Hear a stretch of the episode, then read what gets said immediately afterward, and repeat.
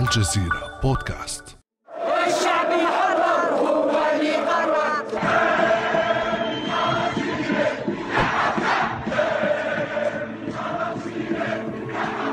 إحنا شعب واحد شعب مسلم شعب جزائري واحد 48 ولاية.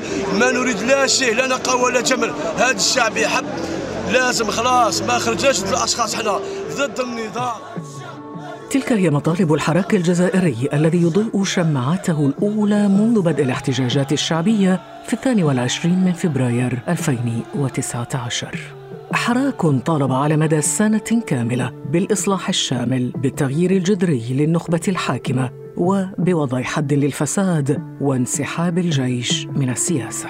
نقصد بالدولة المدنية أني أنا نوصل الم- المسؤول إلى إلى مراكز المسؤولية وأنا اللي نحيه. بصوتي بانتخابي نقصد بالدولة المدنية أنه الجيش يلتزم بمهامه الدستورية فما الذي تحقق خلال عام من الاحتجاجات؟ ولماذا بقي الحراك الجزائري مستمرا إلى الآن؟ بعد أمس من الجزيرة بودكاست أنا خديجة بن جنة.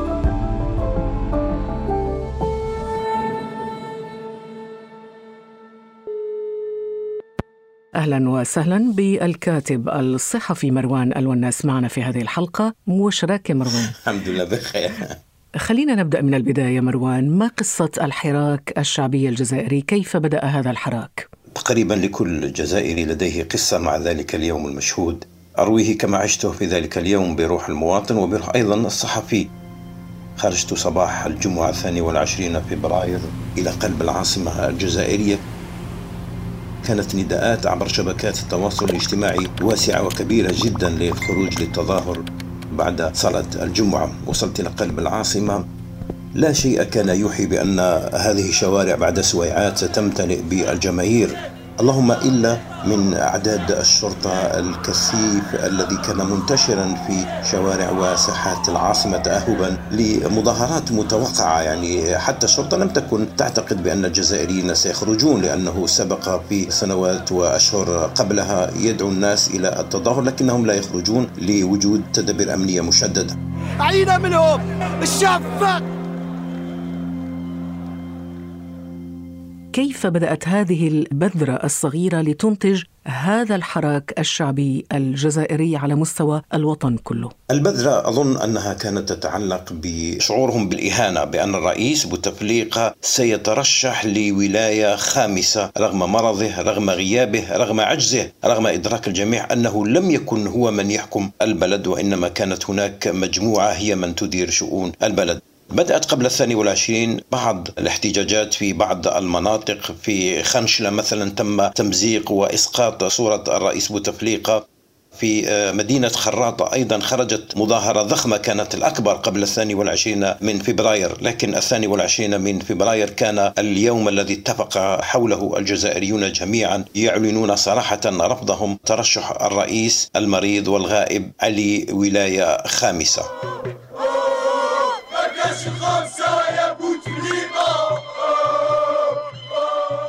يعني لو لخصنا هذا المشهد ربما سنقول مروان أنه شرارة هذا الحراك هو أنه الشعب كان يرى لوحة ملونة بصورة الرئيس تحكم بلدا قوامه 43 مليون مواطن كان ذلك ضربا من من ضروب الجنون يعني حالة من الخبل إن صح التعبير يعني كيف يمكن لعقل في القرن الحادي والعشرين في 2019 أن نرى إطارا لصورة الرئيس يتم تكريمها بصورة أخرى للرئيس يعني شيء من الجنون يعني لم يعني يكن لوحة يصدقه تكرم لوحة. الجزائريون يعني هذا ما يقوله الجزائريون يعني لوحة تكرم لوحة فأين الرئيس يعني يحشد له الآلاف من الأنصار والقيادات الحزبية والسياسية داخل قاعة كبيرة يتم من خلالها الإعلان عن ترشح رئيس غائب. يعني كان هذا النقطة التي أفاضت الكأس. يعني هل عجزت الجزائر على أن تلد رجلا آخر أن تلد مرشحا آخر وقيادة أخرى يمكن أن تحكم البلد؟ نعم ولكن كيف كسر مروان الجزائريون حاجز الخوف هذا الحاجز النفسي خصوصا بعد العشرية السوداء وما تشكله من يعني فزاعة في نفوس الجزائريين؟ صحيح.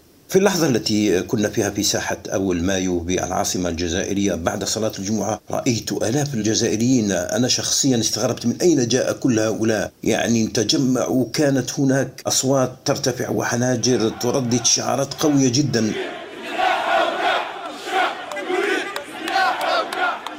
رجال الشرطة عجزوا بالفعل عن وقف هذا المد البشري لدرجة أنهم استسلموا وانسحبوا وتركوا هذه الأمواج البشرية تغمر الشوارع. الهتافات كانت قوية جدا كانت حالة من الإصرار والمشاعر المختلطة لا يمكن أن نقبل بهذا الوضع مهما كان الثمن. يعني شاهدت النساء يغردن من الشرفات يرمين الورود والياسمين. يعني أجواء لم أشهدها من قبل. يعني كانت المرأة موجودة بقوة؟ طبعا خاصة بعد الجمعة الثانية.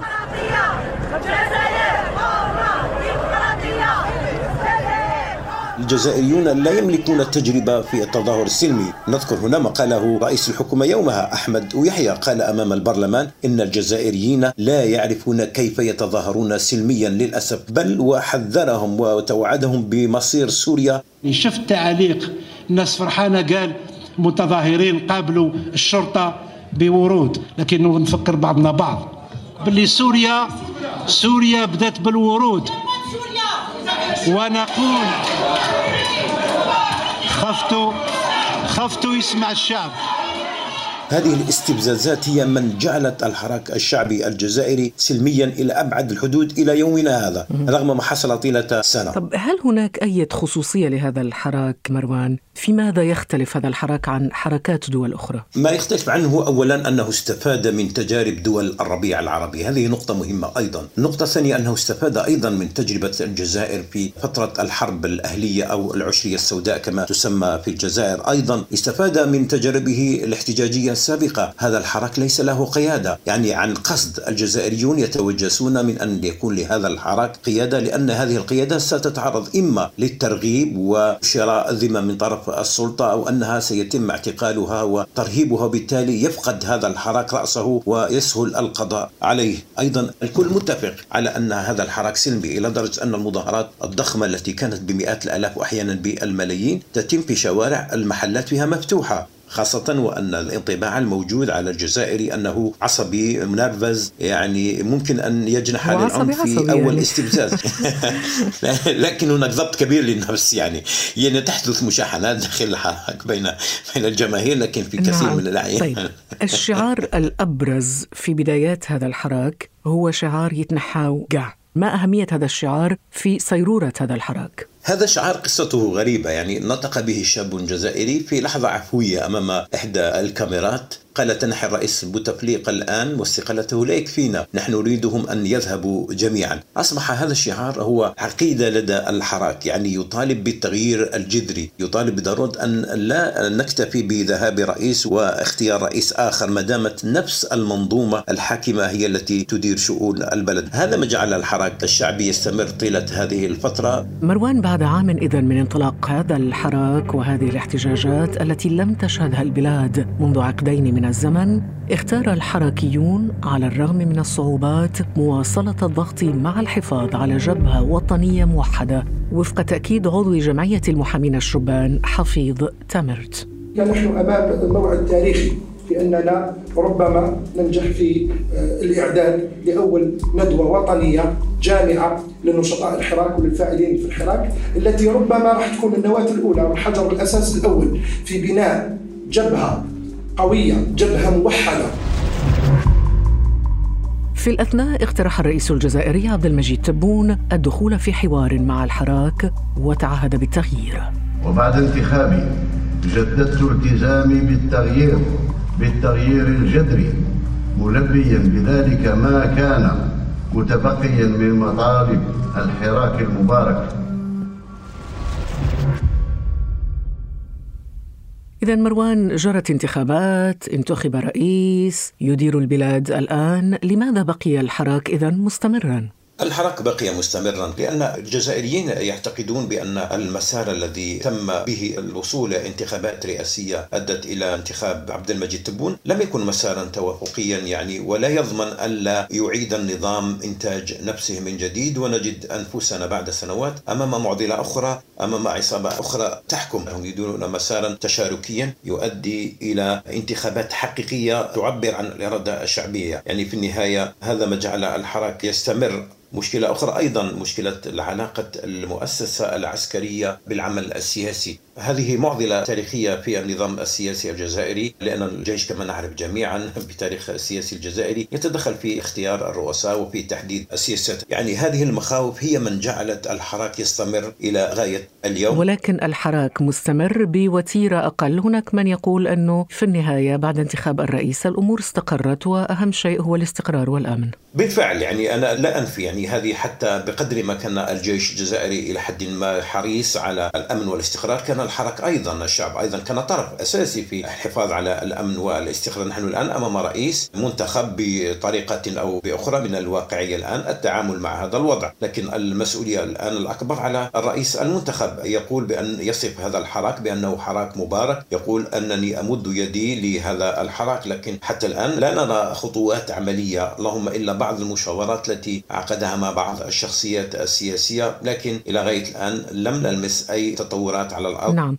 ولكن هناك بوادر حسن نيه كما يقال من طرف النظام مثل الإفراج عن بعض المعتقلين ومحاولة التهدئة والسير يعني في في مسار معاقبة الفاسدين. هي خطوة إيجابية جدا ينبغي أن تثمن لكن بالنهاية قبل أن نبدأ الحوار هناك إجراءات تهدئة يطالب بها الحركة الشعبي والشخصيات التي تنتمي إليه يعني مثلا السماح لوسائل الإعلام الخاصة والعامة بتغطية الحركة الشعبي. الحركة الشعبي الآن ممنوع من التغطية الإعلامية في كل وسائل الإعلام الجزائرية للأسف الشديد يعني الحرك لا يغطى ولا تتم تتناوله إعلاميا. أيضا الوقفة تاع اليوم تضامنا مع الصحافة ككل مع حرية الصحافة في الجزائر التي تقمع والتي تتعرض إلى تضييق كبير ثانيا أيضا العاصمة الجزائرية تتعرض لحصار امني شديد. كل جمعة تغلق بشكل شبه تام يمنع على غير العاصميين من دخولها. أيضا وقف عملية محاكمات واعتقال النشطاء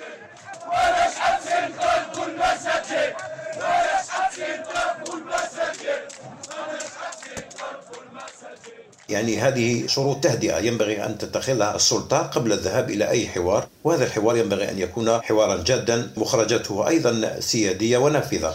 طب مروان الوضع الاقتصادي يعتبر الاختبار الأكبر والأبرز في هذه المرحلة هل برأيك الوضع الاقتصادي الصعب الذي تمر به البلاد هو ربما الدافع للدعوة إلى الحوار من أجل الوصول إلى مرفأ الأمان؟ نعم هذا من المرجح جدا بل أراه محفزا الوضع الاقتصادي المتردي هناك تقديرات تقول بأن صندوق احتياط الصرف الذي لم يتبقى فيه سوى 60 مليار دولار بعدما كان 200 مليار دولار قبل بضع سنوات بعد سنتين ستفرغ الخزينة العمومية. وهناك توجه من قبل الحكومة للاقتراض من صندوق النقد الدولي وهذه مؤشرات خطيرة. هناك أيضا عجز في الموازنة سيبلغ خلال السنوات الثلاثة المقبلة 55 مليار دولار. أعتقد أن المؤشرات الاقتصادية فعلا حمراء وهي دافع للذهاب نحو حوار حقيقي لتلبية مطالب الحراك وإخراج الجزائر من هذه الوضعية، لا يمكن لهذا الحراك أن يستمر إلى الأبد، وأيضا لا يمكن للسلطة أن تبقى تتجاهل مطالب الحراك الكبرى، ينبغي أن نصل إلى نقطة توافق بين الطرفين لإنقاذ البلد من هذه الوضعية. وكما يقول المثل ما لا يدرك كله لا يترك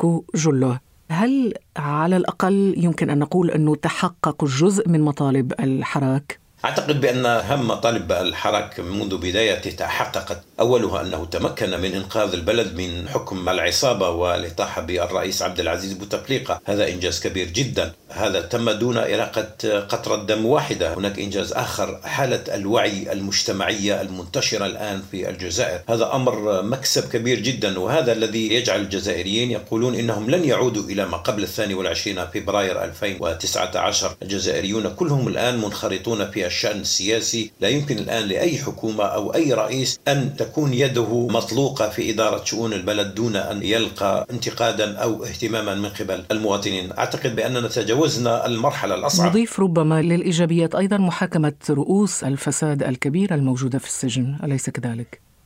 آه، فعلا هذه نقطة مهمة يعني الذين نهبوا ثروات البلد وخيرات البلد وأموال الجزائريين الآن الأغلبية الساحقة منهم يوجدون خلف القضبان. وأعتقد أن عندما تحين فترة وقوفهم أمام الحاكم سنكتشف فظائع كبرى ارتكبوها في حق الاقتصاد الجزائري. ربما يصدم مروان المستمع عندما يعرف أن المبالغ التي صرفت خلال حكم الرئيس المخلوع عبد العزيز بوتفليقة هي أرقام فلكية نتحدث عن مبالغ تتجاوز الألف مليار دولار أليس كذلك؟ بالفعل يعني ألف مليار دولار يقول الجزائريون كان يمكن أن نهدم البلد برمته ونعيد بناء جزائر جديدة يعني يتساءلون أين ذهبت مئات الملايير من الدولارات يعني من حظ بوتفليقة عندما وصل إلى السلطة صادف ذلك مع ارتفاع أسعار النفط ودخلت الجزائر في حالة من البحبوحة المالية. لكن للأسف الشديد عندما نرى النتائج على الأرض لم تكن في مستوى تلك المداخيل الكبرى التي عرفتها الخزينة العمومية. ولكن مروان في النهاية ما تنحاوش قاع. فعلا يعني من الصعب أنهم يتنحوا قاع يعني, يعني يذهبوا كلهم في دفعة واحدة. يعني من باب الاعتراف الجزائريين الآن يقولون أن ما حققناه يعني أمر كبير لم نكن نحلم به قبل فترة. يعني تمكن من زعزعة الوضع ودفع السلطة إلى استبدال كثير من الشخصيات والأسماء. يعتقدون بأن من تبقى منهم يمكن أن يذهبوا بأدوات سياسية أخرى خلال المرحلة المقبلة. أن يتنحوا كاع أظن بأنها إلى حد ما أمر صعب في ظرف سنة. نظام متجذر ولديه خبرة كبيرة في التعامل مع مثل هذه الأزمات. نعم وربما الحلول الاستئصالية لا تكون واقعية في كثير من الأحيان. شكرا جزيلا لك مروان الوناس الكاتب والصحفي الجزائري. شكرا جزيلا أستاذ خديجة. شكرا لك. كان هذا بعد أمس.